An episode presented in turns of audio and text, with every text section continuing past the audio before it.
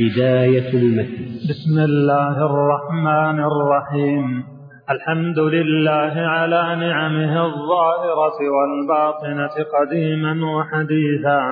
والصلاة والسلام على نبيه ورسوله محمد وآله وصحبه وآله وصحبه الذين ساروا في نصرة دينه سيرا حثيثا وعلى أتباعهم الذين ورثوا علمهم والعلماء ورثة الأنبياء أكرم بهم وارثا وموروثا. أما بعد فهذا مختصر يشتمل على أصول الأدلة الحديثية للأحكام الشرعية. حررته تحريرا بالغا ليصير من يحفظه من بين أقرانه نابغا ويستعين به الطالب المبتدي ولا يستغني عنه الراغب المنتهي. وقد بينت عقب كل حديث من أخرجه من الأئمة لإرادة نصح الأمة. فالمراد بالسبعة أحمد والبخاري ومسلم وأبو داود وأبو داود والنسائي والترمذي وابن ماجه وبالستة من عدا أحمد وبالخمسة من عدا البخاري ومسلما وقد أقول الأربعة وأحمد. وبالأربعة من عدا الثلاثة الأول وبالثلاثة من عداهم والأخير وبالمتفق عليه البخاري ومسلم وقد لا أذكر معهما غيرهما وما عدا ذلك فهو مبين. وسميته بلوغ المرام من أدلة الأحكام. والله أسأل أن لا يجعل ما علمنا علينا وبالا وأن يرزقنا العمل بما يرضيه سبحانه وتعالى. كتاب الطهارة باب المياه. عن أبي هريرة رضي الله عنه قال قال رسول الله صلى الله عليه وسلم في البحر هو الطهور ماؤه الحل ميتته. أخرجه الأربعة وابن أبي شيبة واللفظ له وصححه ابن خزيمة والترمذي. وعن أبي سعيد الخدري رضي الله عنه قال قال رسول الله صلى الله عليه وسلم إن الماء طهور لا ينجسه شيء. أخرجه الثلاثة وصححه أحمد. وعن أبي أمامة الباهلي رضي الله عنه قال قال رسول الله صلى الله عليه وسلم إن الماء لا ينجسه شيء إلا ما غلب على ريحه وطعمه ولونه. أخرجه ابن ماجه وضعفه أبو حاتم. وللبيهقي الماء طاهر إلا أن تغير ريحه أو طعمه أو لونه أو لونه بنجاسة تحدث فيه. وعن عبد الله بن عمر رضي الله عنهما قال قال رسول الله صلى الله عليه وسلم إذا كان الماء قلتين لم يحمل الخبث وفي لفظ لم ينجس. أخرجه الأربعة وصححه ابن خزيمة وابن حبان والحاكم. وعن أبي هريرة رضي الله عنه قال قال رسول الله صلى الله عليه وسلم لا يغتسل أحدكم في الماء الدائم وهو جنب. خرجه مسلم. وللبخاري لا يبولن أحدكم في الماء الدائم الذي لا يجري ثم يغتسل فيه ولمسلم منه ولأبي داود ولا يغتسل فيه من الجنابة. وعن رجل صحب النبي صلى الله عليه وسلم قال نهى رسول الله صلى الله عليه وسلم أن تغتسل المرأة بفضل الرجل أو الرجل بفضل المرأة وليغترفا جميعا. أخرجه أبو داود والنسائي وإسناده صحيح. وعن ابن عباس رضي الله عنهما أن النبي صلى الله عليه وسلم كان يغتسل بفضل ميمونة رضي الله عنها. أخرجه مسلم. ولأصحاب السنن اغتسل بعض أزواج النبي صلى الله عليه وسلم في جنة. فجاء صلى الله عليه وسلم ليغتسل منها. فقالت له إني كنت جنبا. فقال صلى الله عليه وسلم إن الماء لا يجنب. وصححه الترمذي وابن خزيمة. وعن أبي هريرة رضي الله عنه قال قال رسول الله صلى الله عليه وسلم طهور إناء أحدكم إذا ولا فيه الكلب أن يصله سبع مرات. أولاهن بالتراب خرجه مسلم. وفي لفظ له فليرقه. وللترمذي أخراهن أولاهن بالتراب. وعن أبي قتادة رضي الله عنه أن رسول الله صلى الله عليه وسلم قال في الهرة إنها ليست بنجس إنما هي من الطوافين عليكم. أخرجه الأربعة وصححه الترمذي وابن خزيمة. وعن أنس بن مالك رضي الله عنه قال جاء أعرابي فبال في طائفة المسجد فزجره الناس فنهاهم النبي صلى الله عليه وسلم.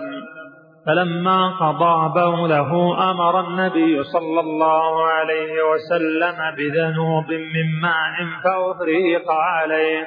متفق عليه. وعن ابن عمر رضي الله عنهما قال قال رسول الله صلى الله عليه وسلم أحلت لنا ميتتان ودمان. فأما الميتتان فالجراد والحوت وأما الدمان فالطحال والكبد. خرجه أحمد وابن ماجه وفيه ضعف.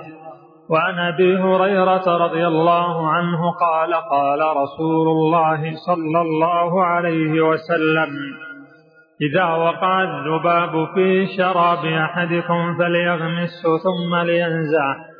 فإن في أحد جناحيه داء وفي الآخر شفاء. خرجه البخاري وأبو داود وزاد وإنه يتقي بجناحه الذي فيه الداء. وعن أبي واقد الليثي رضي الله عنه قال قال النبي صلى الله عليه وسلم ما قطع من البهيمة وهي حية فهو ميت. خرجه أبو داود والترمذي وحسنه واللفظ له. باب الآنية. عن حذيفة بن اليمان رضي الله عنه قال قال رسول الله صلى الله عليه وسلم لا تشربوا في آنية الذهب والفضة ولا تأكلوا في صحافه فإنها لهم في الدنيا ولكم في الآخرة. متفق عليه. وعن أم سلمة رضي الله عنها قالت قال رسول الله صلى الله عليه وسلم الذي يشرب في اناء الفضة إنما يجرجر في بطنه نار جهنم. متفق عليه. وعن ابن عباس رضي الله عنهما قال قال رسول الله صلى الله عليه وسلم إذا دبغ اللهاب فقد طهر أخرجه مسلم. وعند الأربعة أي ماء إهاب دبغ. وعن سلمة بن المحبق رضي الله عنه قال قال رسول الله صلى الله عليه وسلم دباغ جلود الميتة طهورها. صححه ابن حبان. وعن ميمونة رضي الله عنها قالت مر رسول الله صلى الله عليه وسلم بشاة يجرونها فقال لو أخذتم إهابها فقالوا إنها ميتة. فقال عليه الصلاة والسلام يطهرها الماء والقرض. خرجه أبو داود والنسائي. وعن أبي ثعلبة الخشني رضي الله عنه قال قلت يا رسول الله قال قلت يا رسول الله إنا بأرض قوم أهل كتاب أفنأكل في آنيتهم قال صلى الله عليه وسلم لا تأكلوا فيها إلا أن لا تجدوا غيرها فاغسلوها وكلوا فيها. متفق عليه. وعن عمران بن حسين رضي الله عنهما أن النبي صلى الله عليه وسلم وأصحابه توضؤوا من مزادة امرأة مشركة. متفق عليه في حديث طويل. وعن أنس بن مالك رضي الله عنه أن قدح النبي صلى الله عليه وسلم انكسر فاتخذ مكان الشعب سلسلة من فضة. خرجه البخاري. باب إزالة النجاسة وبيانها. عن أنس بن مالك رضي الله عنه قال سئل رسول الله صلى الله عليه وسلم عن الخمر تتخذ خلا؟ قال لا. أخرجه مسلم والترمذي وقال حديث حسن صحيح. وعنه قال لما كان يوم خيبر أمر رسول الله صلى الله عليه وسلم أبا طلحة فنادى. فنادى إن الله ورسوله ينهيانكم عن لحوم الحمر الأهلية فإنها رجس متفق عليه. وعن عمرو بن خارجة رضي الله عنه قال خطبنا رسول الله صلى الله عليه وسلم بمنى وهو على راحلته وهو على راحلته ولعابها يسيل على كتفه. خرجه أحمد والترمذي وصححه. وعن عائشة رضي الله عنها قالت كان رسول الله صلى الله عليه وسلم يغسل المني. يغسل المني ثم يخرج إلى الصلاة في ذلك الثوب وأنا أنظر إلى أثر الغسل فيه. متفق عليه. ولمسلم لقد كنت أفركه من ثوب رسول الله صلى الله عليه وسلم فركا فيصلي فيه. وفي لفظ له لقد كنت أحكه يابسا بظهري من ثوبه. وعن أبي السمت رضي الله عنه قال قال رسول الله صلى الله عليه وسلم يغسل من بول الجارية ويرش من بول الغلام خرجه أبو داود والنسائي وصححه الحاكم. وعن أسماء بنت أبي بكر رضي الله عنهما أن النبي صلى الله عليه وسلم قال قال في دم الحيض يصيب الثوب. تحته ثم تقرصه بالماء ثم تنضحه ثم تصلي فيه متفق عليه. وعن أبي هريرة رضي الله عنه قال قالت قولة يا رسول الله فإن لم يذهب الدم قال عليه الصلاة والسلام يكفيك الماء ولا يضرك أثره خرجه الترمذي وسنده ضعيف. باب الوضوء. عن أبي هريرة رضي الله عنه عن رسول الله صلى الله عليه وسلم أنه قال لولا أن أشق على أمتي لأمرتهم بالسواك مع كل وضوء. خرجه مالك وأحمد والنسائي وصححه ابن خزيمة. وعن حمران أن عثمان رضي الله عنه دعا بوضوء فغسل كفيه ثلاث مرات.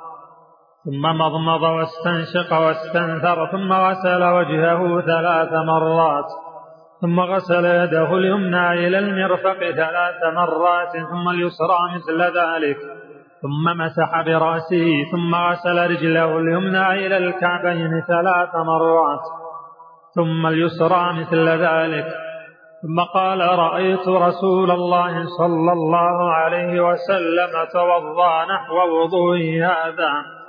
متفق عليه. وعن علي رضي الله عنه في صفة وضوء النبي صلى الله عليه وسلم قال ومسح برأسه واحدا خرجه أبو داود والنسائي والترمذي بإسناد صحيح. بل قال الترمذي إنه أصح شيء في الباب. وعن عبد الله بن زيد بن عاصم رضي الله عنه في صفة الوضوء قال ومسح رسول الله صلى الله عليه وسلم برأسه فأقبل بيديه وأدبر متفق عليه. وفي لفظ لهما بدا بمقدم رأسه حتى ذهب بهما إلى قفاه. ثم ردهما حتى رجع إلى المكان الذي بدا منه. وعن عبد الله بن عمرو رضي الله عنهما في صفة الوضوء قال ثم مسح صلى الله عليه وسلم برأسه وأدخل إصبعي السباحتين في أذنيه ومسح بإبهاميه ظاهر أذنيه. خرجه أبو داود والنسائي وصححه ابن خزيمة. وعن أبي هريرة رضي الله عنه قال قال رسول الله صلى الله عليه وسلم إذا استيقظ أحدكم من منامه فليستنثر ثلاثا. فإن الشيطان يبيت على خيشومه متفق عليه. وعنه إذا استيقظ أحدكم من نومه فلا يغمس يده في الإناء حتى يصلها ثلاثا. فإنه لا يدري أين باتت يده متفق عليه. وهذا لفظ مسلم. وعن لقيط بن صابرة رضي الله عنه قال قال رسول الله صلى الله عليه وسلم أسبغ الوضوء وخلل بين الأصابع وبالغ في الاستنشاق إلا أن تكون صائما. خرجه الأربعة وصححه ابن خزيمة ولأبي داود في رواية إذا توضأت فمضمض وعن عثمان رضي الله عنه أن النبي صلى الله عليه وسلم كان يخلل لحيته في الوضوء. أخرجه الترمذي وصححه ابن خزيمة. وعن عبد الله بن زيد رضي الله عنه أن النبي صلى الله عليه وسلم أن النبي صلى الله عليه وسلم أتي بثلثي مد فجعل يدلك ذراعيه. خرجه أحمد وصححه ابن خزيمة وعنه أنه رأى النبي صلى الله عليه وسلم يأخذ لأذنيه ماء خلاف الماء الذي أخذ لرأسه. خرجه البياقي وهو عند مسلم من هذا الوجه بلفظ ومسح برأسه بماء غير فضل يديه وهو المحفوظ. وعن أبي هريرة رضي الله عنه قال سمعت رسول الله صلى الله عليه وسلم يقول إن أمتي يأتون يوم القيامة غرا محجلين من اثر الوضوء فمن استطاع منكم أن يطيل غرته فليفعل. متفق عليه واللفظ لمسلم. وعن عائشة رضي الله عنها قالت كان رسول الله صلى الله عليه وسلم يعجبه التيمن في تنعله وترجله وطهوره وفي شأنه كله متفق عليه. وعن أبي هريرة رضي الله عنه قال قال رسول الله صلى الله عليه وسلم إذا توضأتم فابدأوا بميامنكم أخرجه الأربعة وصححه ابن خزيمة وعن المغيرة بن شعبة رضي الله عنه أن النبي صلى الله عليه وسلم توضأ. توضأ فمسح بناصيته وعلى العمامة والخفين. أخرجه مسلم وعن جابر بن عبد الله رضي الله عنهما في صفة حج النبي صلى الله عليه وسلم. قال صلى الله عليه وسلم ابدأوا بما بدا الله به. أخرجه النسائي هكذا بلفظ الأمر وهو عند مسلم بلفظ الخبر. وعنه قال كان النبي صلى الله عليه وسلم إذا توضأ دار الماء على مرفقيه. أخرجه الدار قطني بإسناد ضعيف. وعن أبي هريرة رضي الله عنه قال قال رسول الله صلى الله عليه وسلم لا وضوء لمن لم يذكر اسم الله عليه. اخرجه أحمد وأبو داود وابن ماجه. باسناد ضعيف. وللترمذي عن سعيد بن زيد وأبي سعيد نحوه. قال أحمد لا يثبت فيه شيء. وعن طلحة بن مصرف عن أبيه عن جده قال رأيت رسول الله صلى الله عليه وسلم يفصل بين المضمضة والاستنشاق. أخرجه أبو داود بإسناد ضعيف. وعن علي رضي الله عنه في صفة الوضوء ثم تمضمض صلى الله عليه وسلم واستنذر ثلاثا. واستنذر ثلاثا يمضمض وينثر من الكف الذي يأخذ منه الماء. أخرجه أبو داود والنسائي. وعن عبد الله بن زيد رضي الله عنه في صفة الوضوء ثم أدخل صلى الله عليه وسلم يده فمضمض واستنشق من كف واحدة يفعل ذلك ثلاثا. متفق عليه. وعن أنس رضي الله عنه قال رأى النبي صلى الله عليه وسلم رجلا وفي قدمه مثل الظفر لم يصبه الماء فقال فقال صلى الله عليه وسلم ارجع فأحسن وضوءك. أخرجه أبو داود والنسائي. وعنه رضي الله عنه قال كان رسول الله صلى الله عليه وسلم يتوضأ بالمد ويغتسل بالصاع إلى خمسة أمداد متفق عليه. وعن عمر رضي الله عنه قال قال رسول الله صلى الله عليه وسلم ما منكم من أحد يتوضأ فيصبغ الوضوء. ثم يقول أشهد أن لا إله إلا الله وحده لا شريك له وأشهد أن محمدا عبده ورسوله. إلا فتحت له أبواب الجنة. أخرجه مسلم. أخرجه مسلم والترمذي وزاد. اللهم اجعلني من التوابين واجعلني من المتطهرين. باب المسح الخفين. عن المغيرة بن شعبة رضي الله عنه قال كنت مع النبي صلى الله عليه وسلم فتوضأ فأهويت لأنزع خفيه فقال فقال صلى الله عليه وسلم دعهما فإني أدخلتهما طاهرتين فمسح عليهما متفق عليه.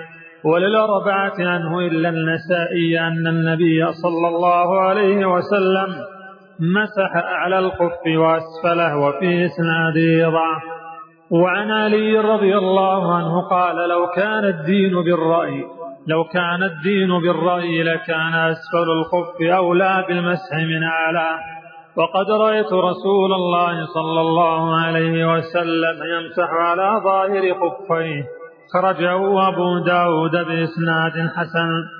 وعن صفوان بن عسال رضي الله عنه قال كان النبي صلى الله عليه وسلم يأمرنا إذا كنا سفرا ألا ننزع خفافنا ألا ننزع خفافنا ثلاثة أيام ولياليهن إلا من جنابة ولكن من غائط وبول ونوم. خرجه النسائي والترمذي واللفظ له وابن خزيمة وصححه. وعن علي بن أبي طالب رضي الله عنه قال جعل النبي صلى الله عليه وسلم ثلاثة أيام ولياليهن للمسافر ويوما وليلة للمقيم يعني في المسح على الخفين أخرجه مسلم. وعن ثوبان رضي الله عنه قال بعث رسول الله صلى الله عليه وسلم سرية فأمرهم فأمرهم أن يمسحوا على العصائب يعني العمائم والتساخين يعني الخفاف. رواه أحمد وأبو داود وصححه الحاكم. وعن عمر رضي الله عنه موقوفا وأنس مرفوعا إذا توضأ أحدكم ولبس خفيه فليمسح عليهما وليصلي بهما ولا يخلعهما إن شاء إلا من جنابة. أخرجه الدار قطني وصى الحاكم وصححه. وعن أبي بكرة رضي الله عنه عن النبي صلى الله عليه وسلم أنه رخص للمسافر ثلاثة أيام ولياليهن وللمقيم يوما وليلة إذا تطهر فلبس خفيه أن يمسح عليهما. أخرجه الدار قطني وصححه ابن خزيمة. وعن أبي بن عمارة رضي الله عنه أنه قال يا رسول الله أمسح على الخفين. قال نعم. قال يوما قال نعم قال ويومين قال نعم قال وثلاثة أيام قال نعم وما شئت. أخرجه أبو داود وقال ليس بالقوي. باب نواقض الوضوء. عن أنس بن مالك رضي الله عنه قال كان أصحاب رسول الله صلى الله عليه وسلم على عهده ينتظرون العشاء. ينتظرون العشاء حتى تخفق رؤوسهم ثم يصلون ولا يتوضعون. أخرجه أبو داود وصححه الدار قطني وأصله في مسلم. وعن عائشة رضي الله عنها قالت جاءت فاطمة بنت أبي حبيش إلى النبي صلى الله عليه وسلم فقالت فقالت يا رسول الله إني امرأة مستحاض فلا أطهر. أفادع الصلاة؟ قال لا. قال لا إنما ذلك عرق وليس بحيض. فإذا أقبلت حيضتك فدعي الصلاة وإذا أدبرت فاصلي عنك الدم ثم صلي. متفق عليه. وللبخاري ثم توضئي لكل صلاة. وأشار مسلم إلى أنه حذفها عمدا وعن علي بن أبي طالب رضي الله عنه قال كنت رجلا مذاء فأمرت المقداد بن الأسود أن يسأل النبي صلى الله عليه وسلم فسأله فقال صلى الله عليه وسلم فيه الوضوء متفق عليه واللفظ للبخاري. وعن عائشة رضي الله عنها أن النبي صلى الله عليه وسلم قبل بعض نسائه ثم خرج إلى الصلاة ولم يتوضأ. خرجه أحمد وضعفه البخاري. وعن أبي هريرة رضي الله عنه قال قال رسول الله صلى الله عليه وسلم إذا وجد أحدكم في بطنه شيئا فأشكل عليه أخرج منه شيء أم لا فلا يخرجن من المسجد حتى يسمع صوتا أو يجد ريحا. خرجه مسلم. وعن طلق بن علي رضي الله عنه قال قال رجل مسست ذكري أو قال الرجل يمس ذكره في الصلاة. عليه وضوء. فقال النبي صلى الله عليه وسلم لا إنما هو بضعة منك. خرجه الخمسة وصححه ابن حبان. وقال ابن المديني هو أحسن من حديث بسرة. وعن بسرة بنت صفوان رضي الله عنها أن رسول الله صلى الله عليه وسلم قال من مس ذكره فليتوضأ. أخرجه الخمسة وصححه الترمذي وابن حبان. وقال البخاري هو صح شيء في هذا الباب. وعن عائشة رضي الله عنها أن رسول الله صلى الله عليه وسلم قال من أصابه قيء أو رعاف أو قلس أو مدي فلينصرف فليتوضع ثم ليبني على صلاته وهو في ذلك لا يتكلم. خرجه ابن ماجه وضعفه أحمد وغيره. وعن جابر بن السمرة رضي الله عنه أن رجلا سأل النبي صلى الله عليه وسلم أتوضأ من لحوم الغنم؟ قال إن شئت. قال أتوضأ من لحوم الإبل؟ قال نعم أخرجه مسلم. وعن أبي هريرة رضي الله عنه قال قال النبي صلى الله عليه وسلم من غسل ميتا فليغتسل ومن حمله فليتوضأ. أخرجه أحمد والنسائي والترمذي وحسنه وقال أحمد لا يصح في هذا الباب شيء. وعن عبد الله بن أبي بكر رضي الله عنه أن في الكتاب الذي كتبه رسول الله صلى الله عليه وسلم لعمر بن حزم ألا يمس القرآن إلا طائر. رواه مالك مرسلا ووصله النسائي وابن حبان وهو معلول. وعن عائشة رضي الله عنها قالت كان رسول الله صلى الله عليه وسلم يذكر الله على كل أحيانه. رواه مسلم وعلقه البخاري.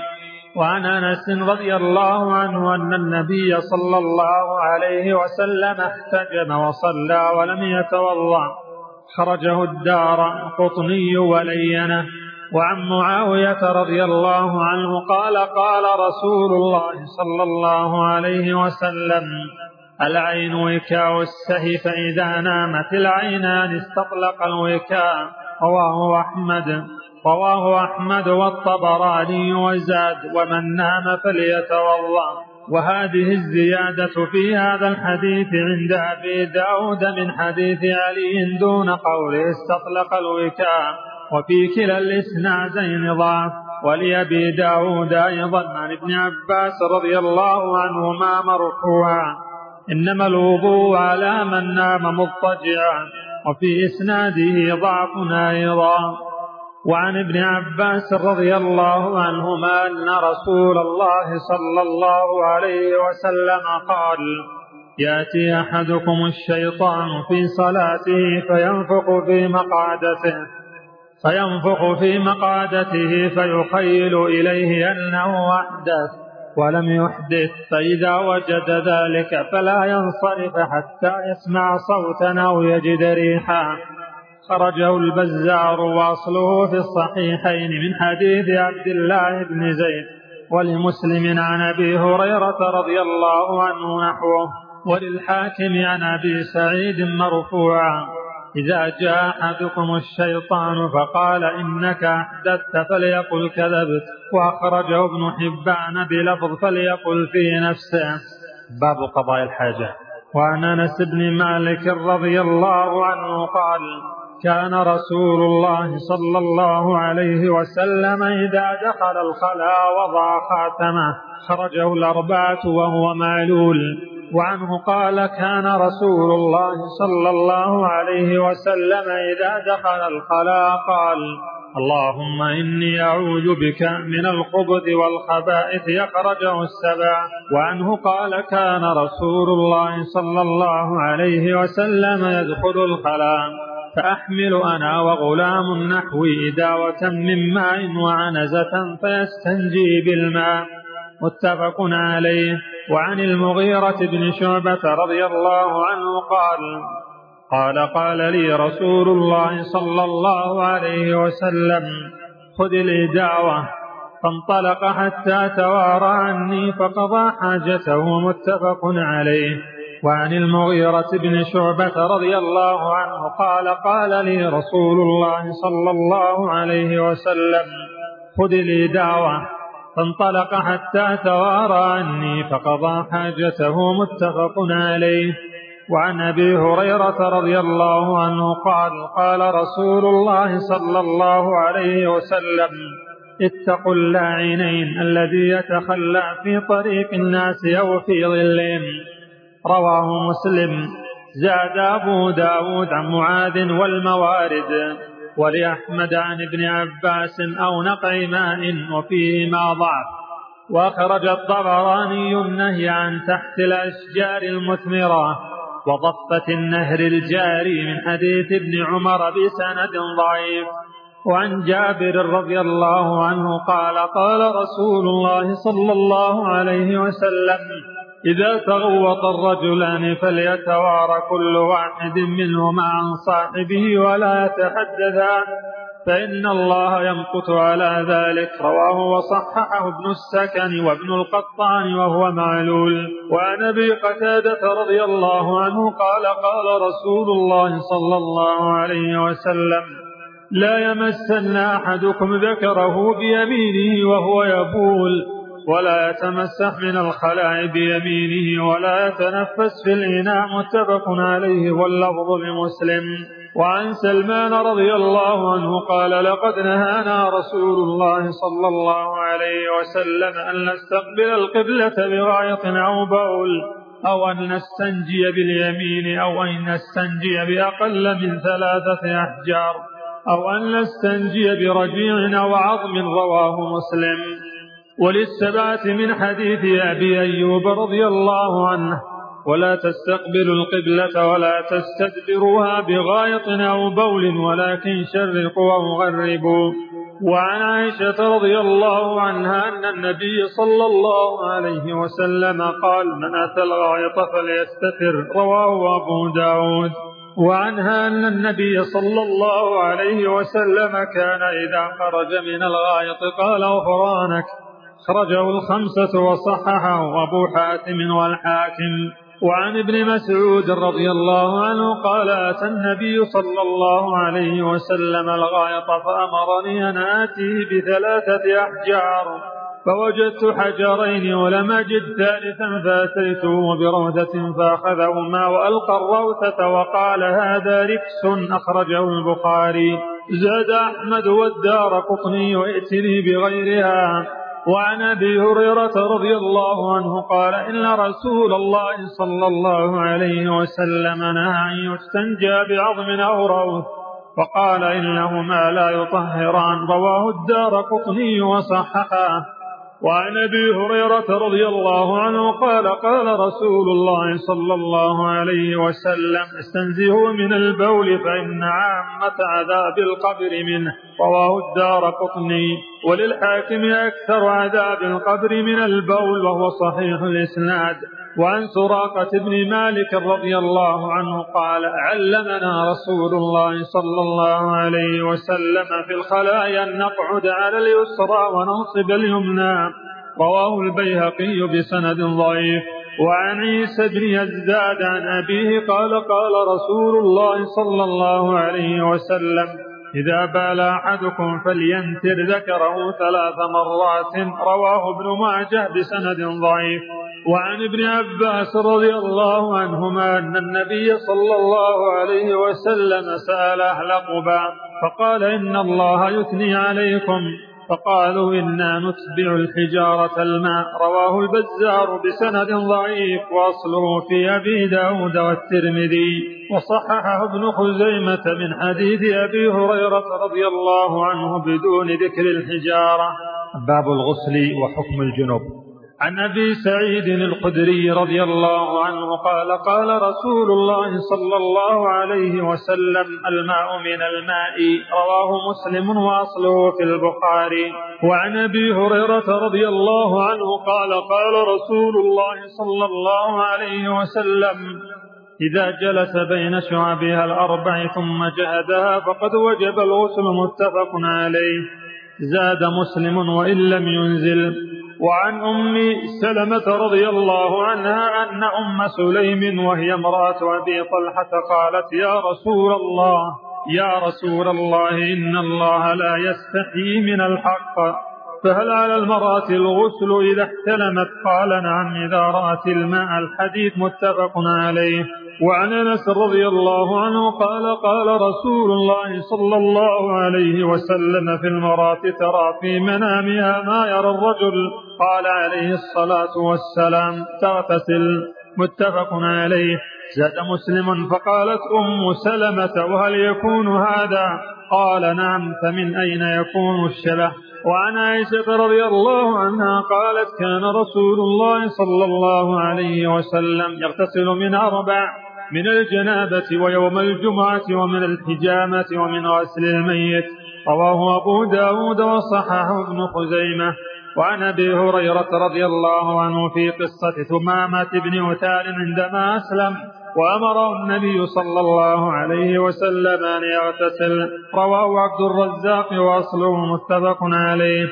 وعن أبي سعيد رضي الله عنه أن رسول الله صلى الله عليه وسلم قال غسل الجمعة واجب على كل محتلم أخرجه السبعة وعن سمرة رضي الله عنه قال قال رسول الله صلى الله عليه وسلم من توضأ يوم الجمعة فبها ونعمت ومن اغتسل فالغسل أفضل رواه الخمسة وحسنه الترمذي. وعن علي رضي الله عنه قال كان رسول الله صلى الله عليه وسلم يقرئون القرآن ما لم يكن جنبا. رواه أحمد والخمسة وهذا لفظ الترمذي وحسنه وصححه ابن حبان. وعن أبي سعيد الخدري رضي الله عنه قال قال رسول الله صلى الله عليه وسلم إذا أتى أحدكم أهله ثم أراد أن يعود فليتوضأ بينهما وضوءا. رواه مسلم. زاد الحاكم فإنه أنشط للعود. وللأربعة عن عائشة رضي الله عنها قالت كان رسول الله صلى الله عليه وسلم ينام وهو جنب من غير أن يمس ماء وهو معلول. وعن عائشة رضي الله عنها قالت كان رسول الله صلى الله عليه وسلم إذا اغتسل من الجنابة يبدأ فيغسل يديه ثم يفيغ بيمينه على شماله فيغسل فرجه. ثم يتوضأ ثم يأخذ الماء فيدخل أصابعه في أصول الشعر. ثم حفن على رأسه ثلاث حفنات. ثم أفاض على سائر جسده. ثم غسل رجليه. متفق عليه واللفظ لمسلم. ولهما في حديث ميمونة. ثم أفرغ على فرجه وغسله بشماله. ثم ضرب بها الأرض وفي رواية فمسحها بالتراب. وفي آخره ثم أتيته بالمنديل فرده. وفيه وجعل ينفض الماء بيده. وعن أم سلمة رضي الله عنها قالت قلت يا رسول الله إني امرأة أشد شعر رأسي فأنقضه لغسل الجنابة. وفي رواية والحيضه فقال صلى الله عليه وسلم لا إنما يكفيك أن تحتي على رأسك ثلاث حثيات. رواه مسلم. وعن عائشة رضي الله عنها قالت قال رسول الله صلى الله عليه وسلم إني لا أحل المسجد لحائض ولا جنب. رواه أبو داود وصححه ابن خزيمة. وعنها رضي الله عنها قالت كنت أغتسل أنا ورسول الله صلى الله عليه وسلم من إناء واحد تختلف أيدينا فيه من الجنابة متفق عليه. زاد ابن حبان وتلتقي. وعن أبي هريرة رضي الله عنه قال قال رسول الله صلى الله عليه وسلم إن تحت كل شعرة جنابة فاغسلوا الشعر وانقوا البشر. رواه أبو داود والترمذي وضعفا. ولأحمد عن عائشة رضي الله عنها نحوه وفيه راو مجهول. باب التيمم. عن جابر بن عبد الله رضي الله عنهما أن النبي صلى الله عليه وسلم قال أعطيت خمسا لم يعطهن أحد قبلي. نصرت بالرعب مسيرة شهر وجعلت لي الأرض مسجدا وطهورا. أيما رجل أدركته الصلاة فليصل وذكر الحديث وفي حديث حذيفة رضي الله عنه عند مسلم وجعلت تربتها لنا طهورا إذا لم نجد الماء. وعن علي بن أبي طالب رضي الله عنه عند أحمد وجعل التراب لي طهورا. وعن عمار بن ياسر رضي الله عنهما قال بعثني النبي صلى الله عليه وسلم في حاجة فأجنبت فأجنبت فلم أجد الماء فتمرغت في الصعيد كما تمرغ الدابة. ثم أتيت النبي صلى الله عليه وسلم فذكرت ذلك له فقال عليه الصلاة والسلام إنما كان يكفيك أن تقول بيديك هكذا ثم ضرب بيديه الأرض ضربة واحدة ثم مسح الشمال على اليمين وظاهر كفيه ووجهه متفق عليه واللفظ لمسلم. وفي رواية للبخاري وضرب بكفيه الأرض ونفخ فيهما ثم مسح بهما وجهه وكفيه. وعن ابن عمر رضي الله عنهما قال قال رسول الله صلى الله عليه وسلم التيمم ضربتان ضربة للوجه وضربة لليدين إلى المرفقين.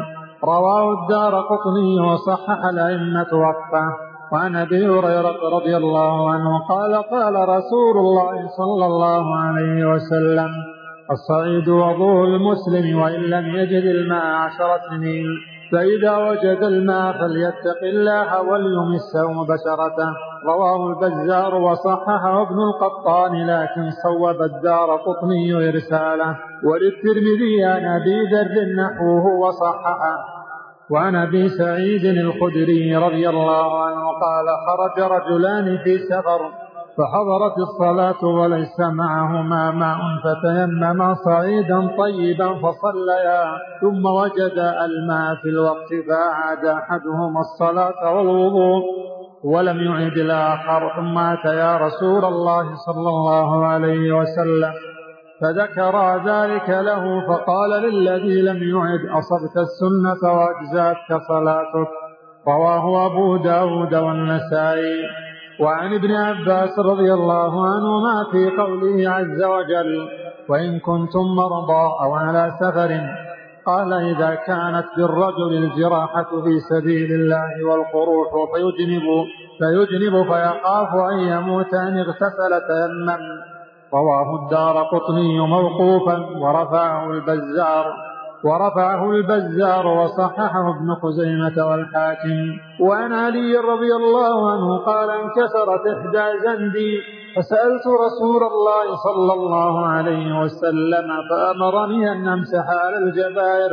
رواه ابن ماجه بسند واهن جدا.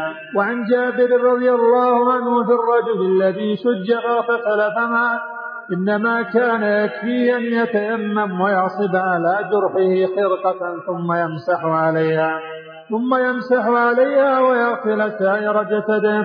رواه أبو داود بسند فيه ضعف وفيه اختلاف على رواته.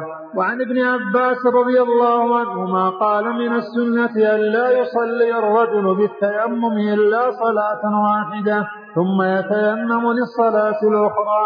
رواه الدار قطني بإسناد ضعيف جدا. باب الحيض.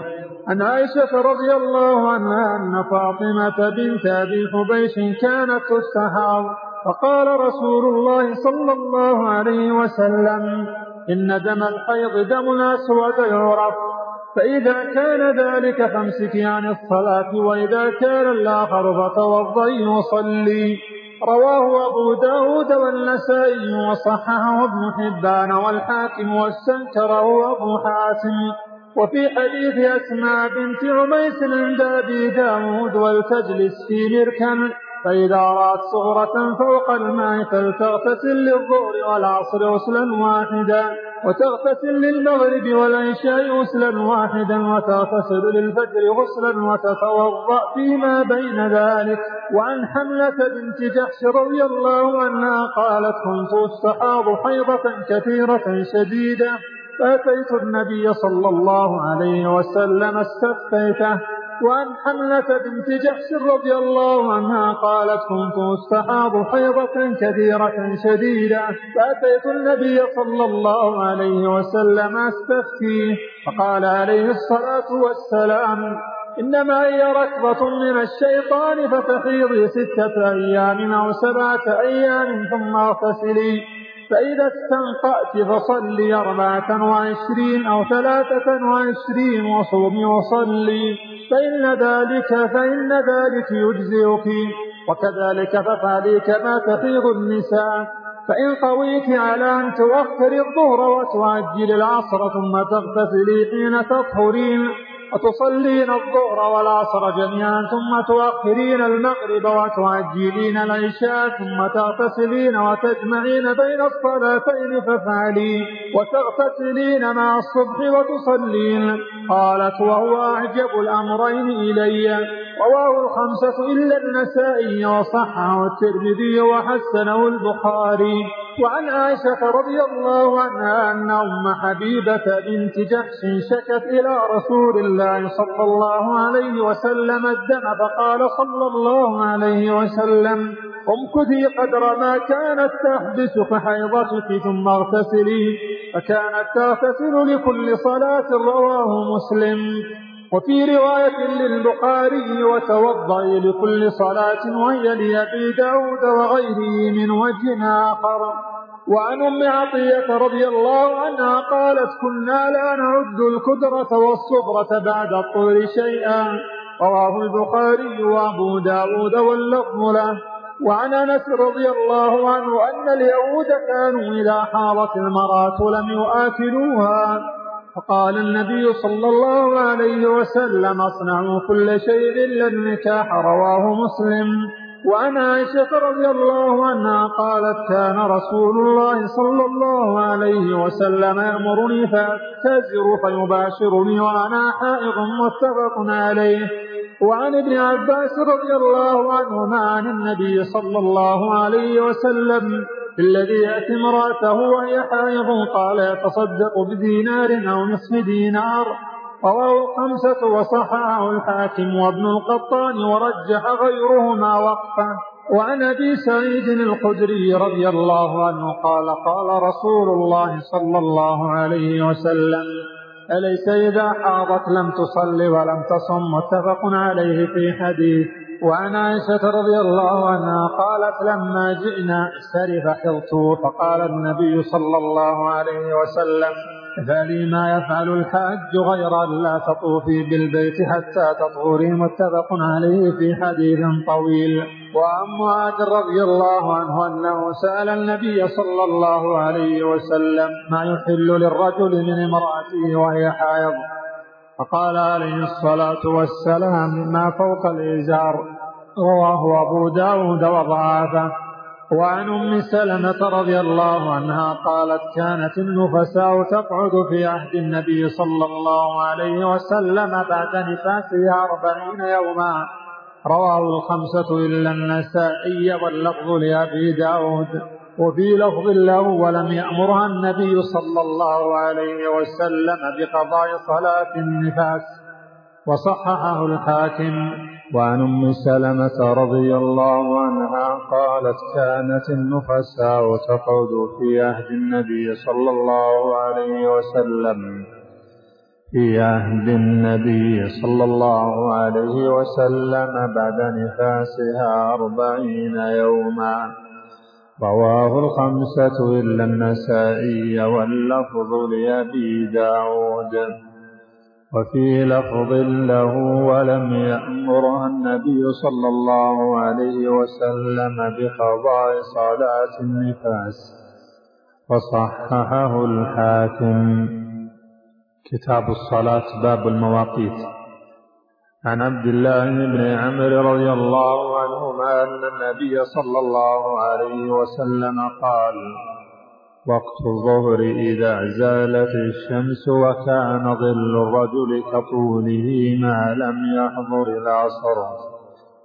ووقت العصر ما لم تصفر الشمس ووقت صلاة المغرب ما لم يغب الشفق.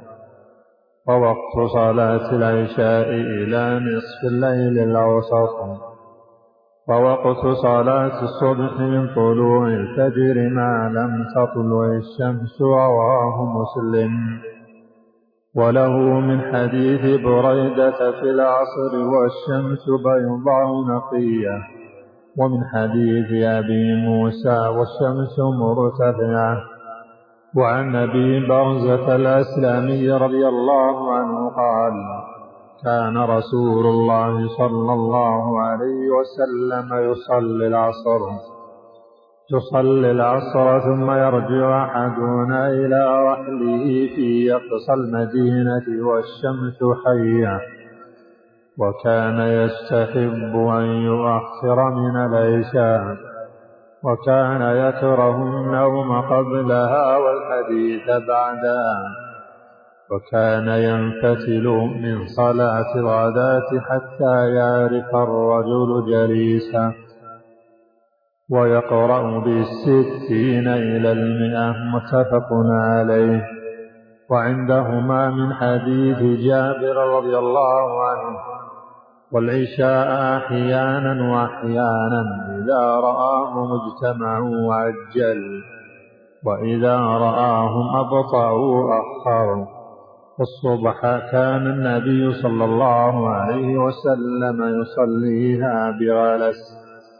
ولمسلم من حديث أبي موسى رضي الله عنه فأقام الفجر حين انشق الفجر والناس لا يكاد يعرف بعضهم بعضا.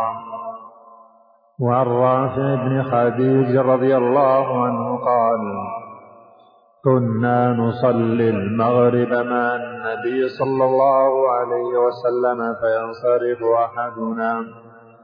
ينصرف أحدنا وإنه ليبصر مواقع نبله متفق عليه. وعن عائشة رضي الله عنها قالت أتم النبي صلى الله عليه وسلم ذات ليلة بالعشاء حتى ذهب عامة الليل ثم خرج فصلى. فقال إنه لوقتها لولا أن أشق على أمتي رواه مسلم. وعن أبي هريرة رضي الله عنه قال قال رسول الله صلى الله عليه وسلم إذا اشتد الحر فأبردوا بالصلاة فإن شدة الحر من فيح جهنم. متفق عليه. وعن رافع بن خديج رضي الله عنه قال قال رسول الله صلى الله عليه وسلم أصبحوا بالصبح فإنه أعظم لأجوركم. رواه الخمسة وصححه الترمذي وابن حبان. وعن أبي هريرة رضي الله عنه أن النبي صلى الله عليه وسلم قال من أدرك من الصبح ركعة قبل أن تطلع الشمس فقد أدرك الصبح ومن أدرك ركعة من العصر قبل أن تغرب الشمس فقد أدرك العصر. متفق عليه.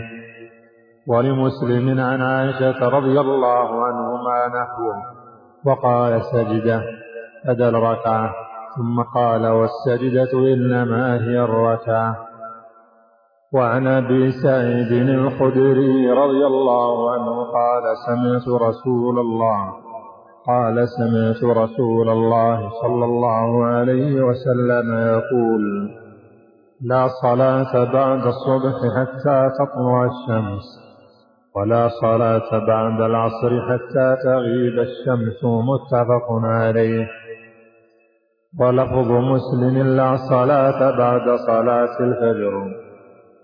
وله عن عقبة بن عامر رضي الله عنه ثلاث ساعات كان رسول الله صلى الله عليه وسلم ينهانا أن نصلي فيهن. أن نصلي فيهن وأن نقبر فيهن موتانا. حين تطلع الشمس بازغة حتى ترتفع وحين يقوم قائم الظهيرة حتى تزول الشمس وحين تتضيف الشمس للغروب. والحكم الثاني عند الشافعي من حديث أبي هريرة رضي الله عنه. بسند ضعيف وزاد إلا يوم الجمعة. وكذا لأبي داود عن أبي قتادة نحوه. وعن جبير بن مطعم رضي الله عنه قال قال رسول الله صلى الله عليه وسلم يا بني عبد مناف لا تمنعوا أحدا طاف بهذا البيت وصلى أية ساعة شاء من ليل أو نهار. رواه الخمسة وصححه الترمذي وابن حبان. وعن ابن عمر رضي الله عنهما عن النبي صلى الله عليه وسلم قال الشفق الحمرة رواه الدار قطني وصحح ابن خزيمة وغيره وفاه وعن ابن عباس رضي الله عنهما قال قال رسول الله صلى الله عليه وسلم الفجر فجران فجر يحرم الطعام وتحل فيه الصلاة. وفجر تحرم فيه الصلاة أي صلاة الصبح ويحل فيه الطعام. رواه ابن خزيمة والحاكم وصححا وللحاكم من حديث جابر رضي الله عنه نحوه وزاد في الذي يحرم الطعام إنه يذهب مستطيلا في الأفق وفي الآخر إنه كذنب السرحان وعن ابن مسعود رضي الله عنه قال قال رسول الله صلى الله عليه وسلم أفضل الأعمال الصلاة في أول وقتها رواه الترمذي والحاكم وصححاه وأصله في الصحيحين.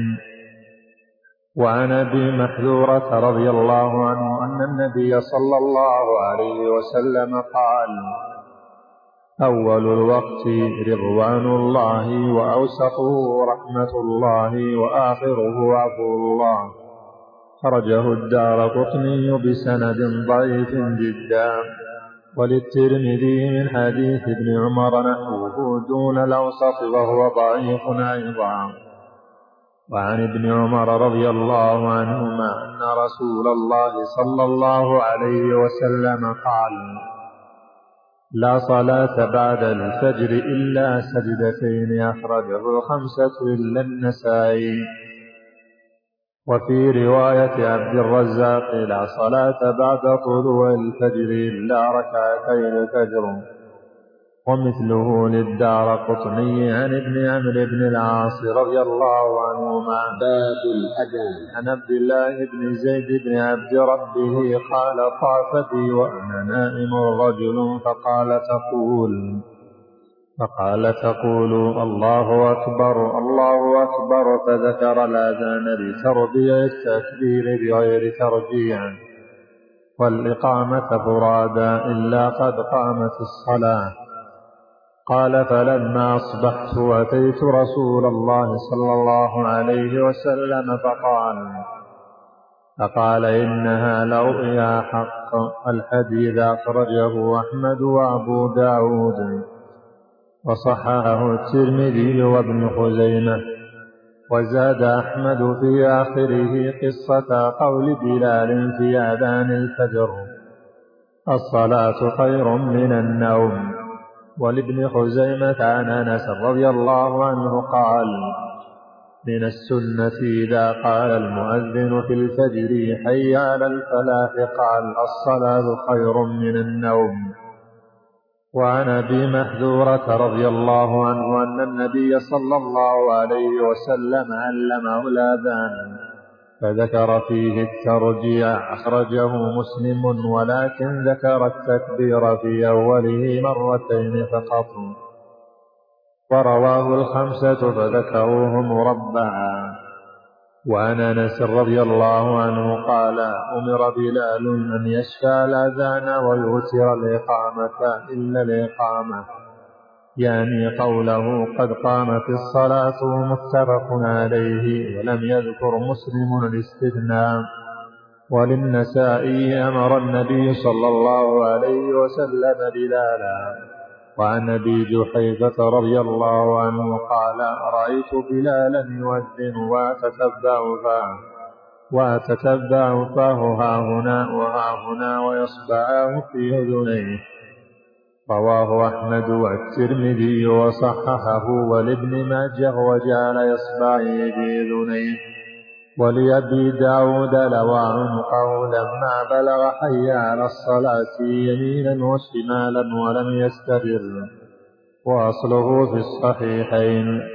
وعن أبي محذورة رضي الله عنه أن النبي صلى الله عليه وسلم أعجبه صوته. أعجبه صوته فعلمه الآذان رواه ابن خزيمة. وعن جابر بن سمرة رضي الله عنهما قال صليت مع النبي صلى الله عليه وسلم العيدين غير مرة غير مرة ولا مرتين بغير أذان ولا إقامة رواه مسلم.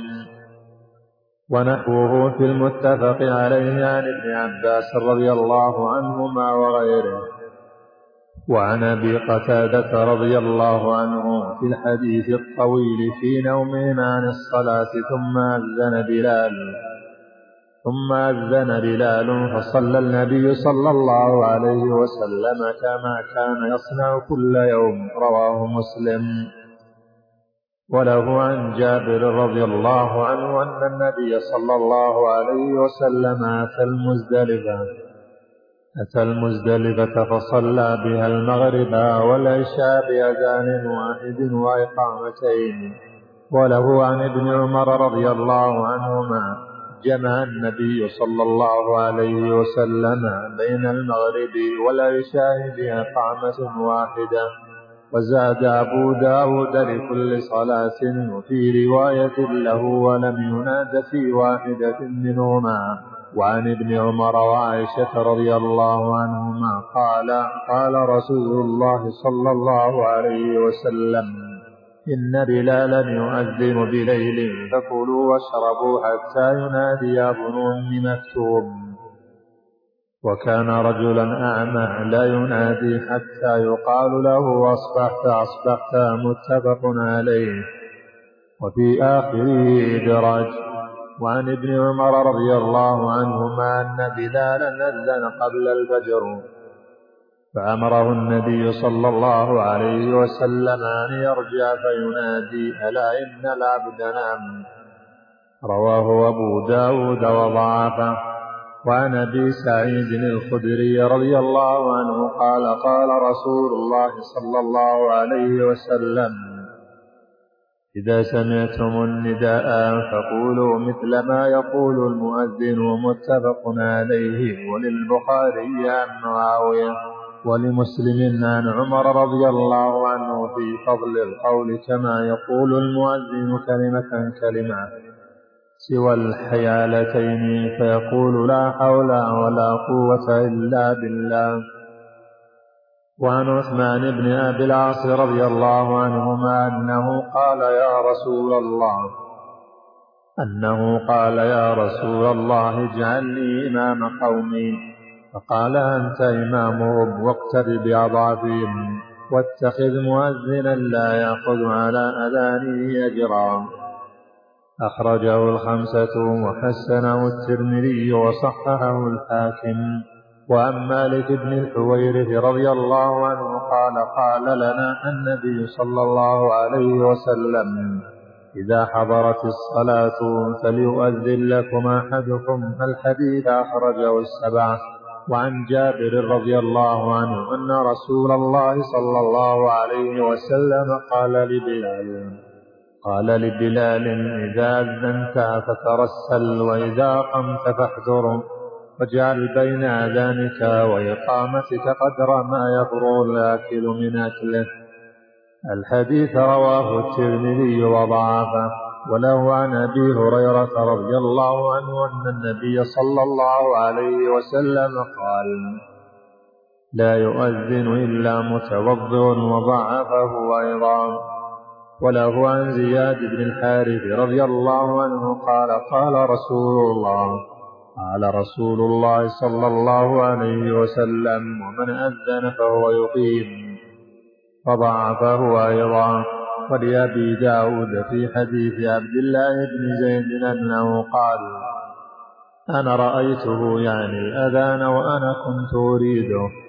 قال فاقم أنت وفيه ضعف أيضا.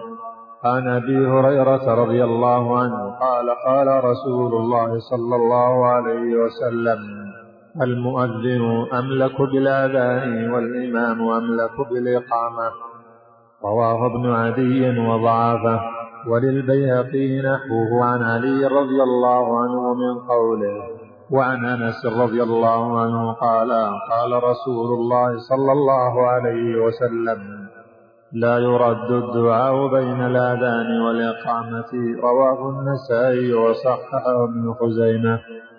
وعن جابر رضي الله عنه أن رسول الله صلى الله عليه وسلم قال من قال حين يسمع النداء اللهم رب هذه الدعوة التامة والصلاة القائمة آتي محمدا الوسيلة والفضيلة وبعثه مقاما محمودا الذي وعدته حلت له شفاعتي يوم القيامة.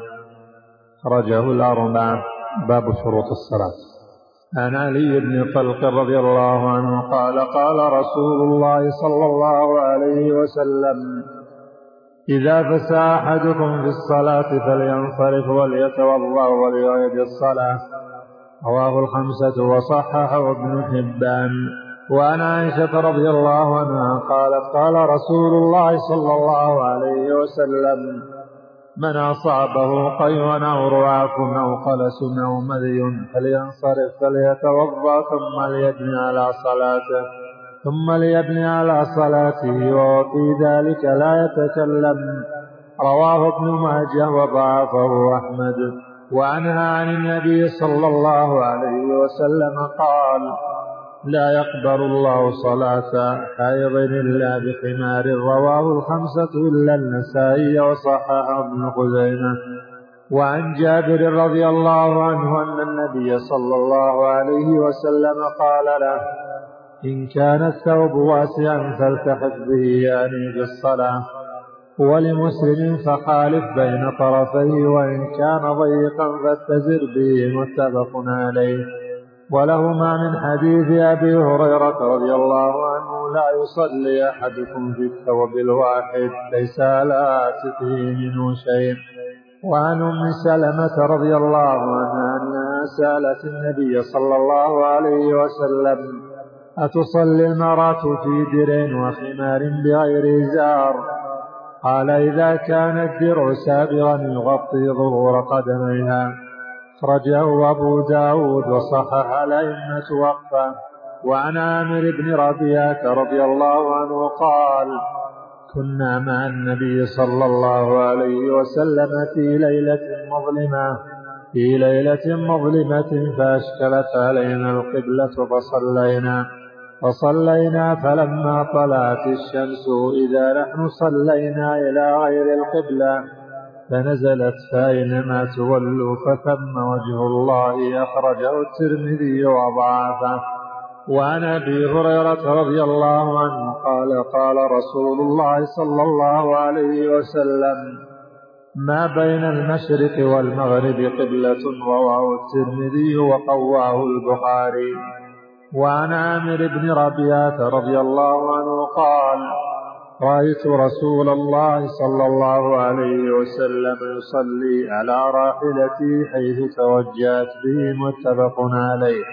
زاد البخاري يؤمر برأسه ولم يكن يصنعه في المكتوبة. ولأبي داود من حديث أنس رضي الله عنه كان إذا سافر فأراد أن يتطوع استقبل بناقته القبلة. فكبر ثم صلى حيث كان وجه ركابه وإسناده حسن. عن أبي سعيد الخدري رضي الله عن النبي صلى الله عليه وسلم قال الأرض كلها مسجد إلا المقبرة والحمام رواه الترمذي وله الا وعن ابن عمر رضي الله عنهما قال نهى النبي صلى الله عليه وسلم أن يصلى في سبع مواطن المزبلة والمجزرة والمقبرة وقارعة الطريق والحمام ومعاطن الإبل وفوق ظهر بيت الله تعالى رواه الترمذي وضعفه. وعن أبي مرثد الغنوي رضي الله عنه قال سمعت رسول الله صلى الله عليه وسلم يقول لا تصلوا إلى القبور ولا تجلسوا عليها. رواه مسلم. وعن أبي سعيد رضي الله عنه قال قال رسول الله صلى الله عليه وسلم إذا جاء أحدكم المسجد فلينظر فإن رأى عليه أذى أو قدرا فليمسح وليصلي فيهما. أخرجه أبو داود وصححه ابن خزيمة. وعن أبي هريرة رضي الله عنه قال قال رسول الله صلى الله عليه وسلم إذا وطئ أحدكم الأذى بخفيه فطهورهما التراب. أخرجه أبو داود وصححه ابن حبان. وعن معاوية بن الحكم رضي الله عنه قال قال رسول الله صلى الله عليه وسلم إن هذه الصلاة لا يصلح فيها شيء من كلام الناس إنما هو التسبيح والتكبير وقراءة القرآن رواه مسلم. وعن زيد بن أرقم رضي الله عنه قال إن كنا لنتكلم في الصلاة على عهد النبي صلى الله عليه وسلم. يكلم أحدنا صاحبه بحاجته حتى نزلت حتى نزلت حافظوا على الصلوات والصلاة الوسطى وقوموا لله قانتين. فأمرنا بالسكوت ونهينا عن الكلام. متفق عليه واللفظ لمسلم. وعن أبي هريرة رضي الله عنه قال قال رسول الله صلى الله عليه وسلم التسبيح للرجال والتصفيق للنساء. متفق عليه زاد مسلم في الصلاة. وعن مطرف بن عبد الله بن الشخير عن أبي رضي الله عنه قال رأيت رسول الله صلى الله عليه وسلم يصلي. يصلي وفي صدره عزيز كعزيز المرجل من البكاء. أخرجه الخمسة إلا ابن ماجه وصححه ابن حبان. وعن علي رضي الله عنه قال كان لي من رسول الله صلى الله عليه وسلم مدخلا فكنت إذا أتيته وهو يصلي تنحنح لي رواه النسائي وابن ماجه. وعن ابن عمر رضي الله عنه قال قلت لبلال كيف رأيت النبي صلى الله عليه وسلم يرد عليهم حين يسلمون عليه؟ حين يسلمون عليه وهو يصلي. قال يقول هكذا وبسط كفه. خرجه أبو داود والترمذي وصححه.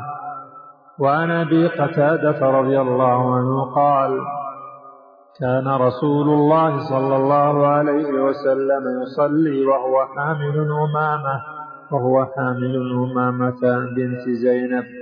فإذا سجد وضعها وإذا قام حملها متفق عليه. ولمسلم وهو يؤم الناس في المسجد. وعن أبي هريرة رضي الله عنه قال قال رسول الله صلى الله عليه وسلم اقتلوا الأسودين في الصلاة الحية والعقرب خرجه الأربعة وصححه ابن حبان. باب سترة المصلي. عن أبي جهيم بن الحارث رضي الله عنه قال قال رسول الله صلى الله عليه وسلم لو يعلم المار بين يدي المصلي ماذا عليه من الإثم لكان أن يقف أربعين خير له من أن يمر بين يديه متفق عليه. متفق عليه واللفظ للبخاري. فوقع في البزار من وجه آخر أربعين خريفا. وعن عائشة رضي الله عنها قالت سئل رسول الله صلى الله عليه وسلم في غزوة تبوك عن سترة المصلي فقال فقال مثل مؤخرة الرحل أخرجه مسلم. وعن سبرة بن معبد الجهني رضي الله عنه قال قال رسول الله صلى الله عليه وسلم ليستتر أحدكم في صلاته ولو بسهم. أخرجه الحاكم. وعن أبي ذر رضي الله عنه قال قال رسول الله صلى الله عليه وسلم يقطع صلاة المرء المسلم إذا لم يكن بين يديه مثل مؤخرة الرحل. المرأة والحمار والكلب الأسود. الحديث وفيه الكلب الأسود شيطان أخرجه مسلم. وله عن أبي هريرة رضي الله عنه نحوه دون الكلب. ولأبي داود والنسائي عن ابن عباس رضي الله عنه نحوه دون آخره وقيد المرأة بالحائض.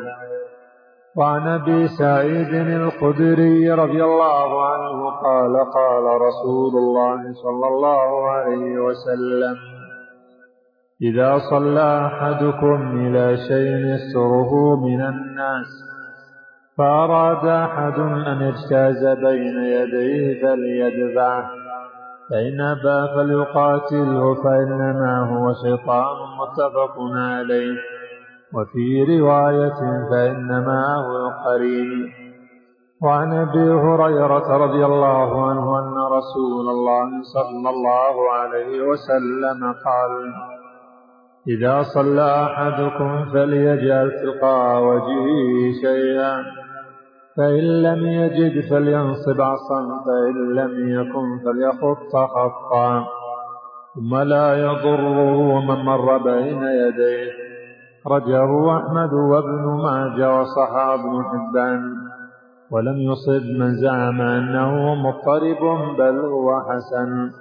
وعن أبي سعيد الخدري رضي الله عنه قال قال رسول الله صلى الله عليه وسلم لا يقطع الصلاة شيء وادرأوا ما استطعتم. أخرجه أبو داود وفي سنده ضعف باب الحث على الخشوع في الصلاة. عن أبي هريرة رضي الله عنه قال نهى رسول الله صلى الله عليه وسلم أن يصلي الرجل مختصرا. متفق عليه واللفظ لمسلم ومعناه ان يجعل يده على خاصرته. وفي البخاري عن عائشة رضي الله عنها أن ذلك فعل اليهود في صلاتهم. وعن أنس رضي الله عنه أن رسول الله صلى الله عليه وسلم قال إذا قدم العشاء فابدأوا به قبل أن تصلوا المغرب متفق عليه. وعن أبي ذر رضي الله عنه قال قال رسول الله صلى الله عليه وسلم إذا قام أحدكم في الصلاة فلا يمسح الحصى فإن الرحمة تواجهه. رواه الخمسة بإسناد صحيح وزاد أحمد واحدة أو دع. وفي الصحيح عن معيقي نحوه بغير تعليل.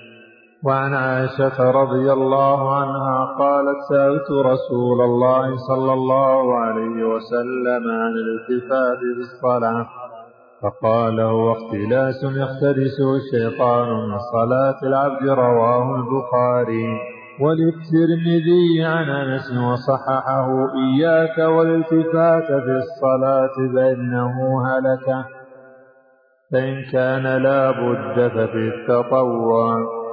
وعن أنس رضي الله عنه قال قال رسول الله صلى الله عليه وسلم إذا كان أحدكم في الصلاة فإنه يناجي ربه فلا يبزقن بين يديه. فلا يبزقن بين يديه ولا عن يمينه ولكن عن شماله تحت قدمه متفق عليه. وفي رواية أو تحت قدمه. وعنه قال كان قرام لعائشة رضي الله عنها سترت به جانب بيتها. فقال النبي صلى الله عليه وسلم ميطي عنا قرامة هذا؟ أميطي عنا قرامة هذا فإنه لا تزال تصاويره تعرض عليه في صلاتي رواه البخاري.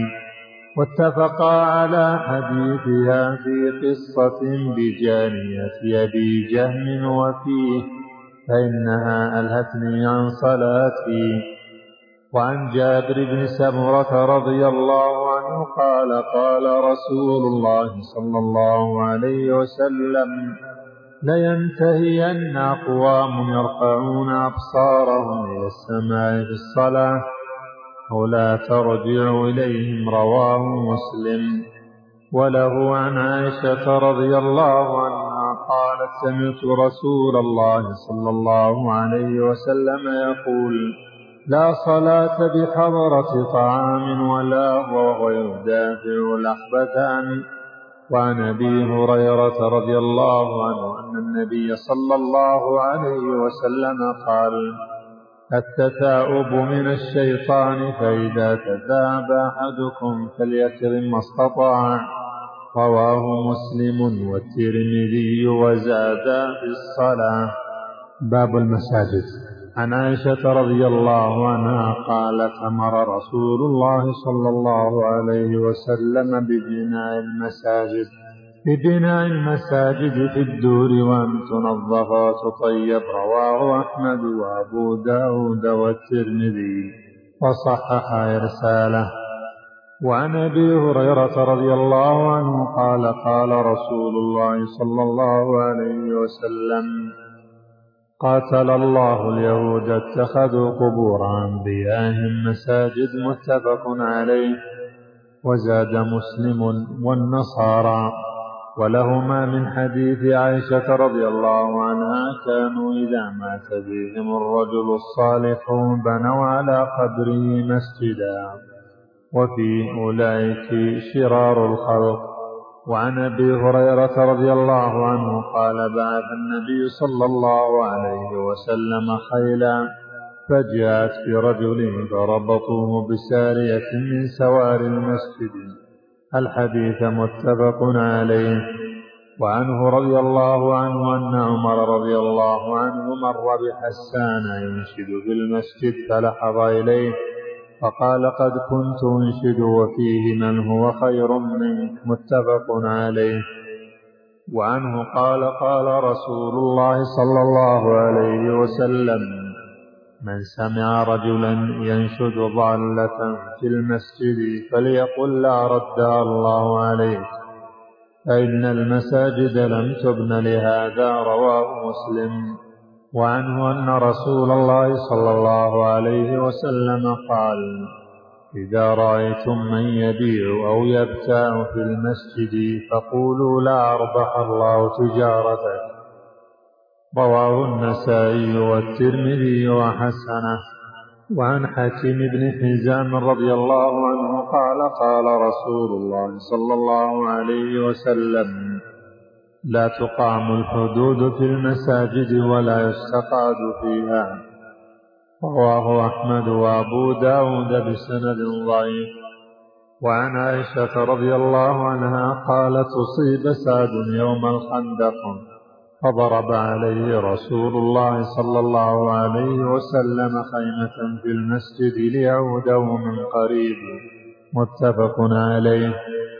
وعنها قالت رأيت رسول الله صلى الله عليه وسلم يسترني وأنا أنظر يسترني وأنا أنظر إلى الحبشة يلعبون في المسجد الحديث متفق عليه وعنها أن وليدة سوداء كان لها خباء في المسجد فكانت فكانت تأتيني فتحدث عندي الحديث متفق عليه وعن أنس رضي الله عنه قال قال رسول الله صلى الله عليه وسلم البزاق في المسجد خطيئة وكفارتها دفنها متفق عليه.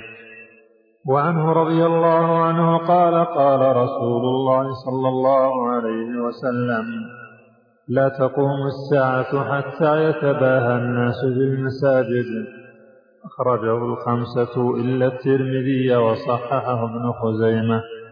وعن ابن عباس رضي الله عنهما قال قال رسول الله صلى الله عليه وسلم ما أمرت بتشييد المساجد. أخرجه أبو داود وصححه ابن حبان. وعن أنس رضي الله عنه قال قال رسول الله صلى الله عليه وسلم عرضت علي أجور أمتي حتى القذاة يخرجها الرجل من المسجد. رواه أبو داود والترمذي واستغربه وصححه ابن خزيمة. وعن أبي قتادة رضي الله عنه قال قال رسول الله صلى الله عليه وسلم إذا دخل أحدكم المسجد فلا يجلس حتى يصلي ركعتين. متفق عليه.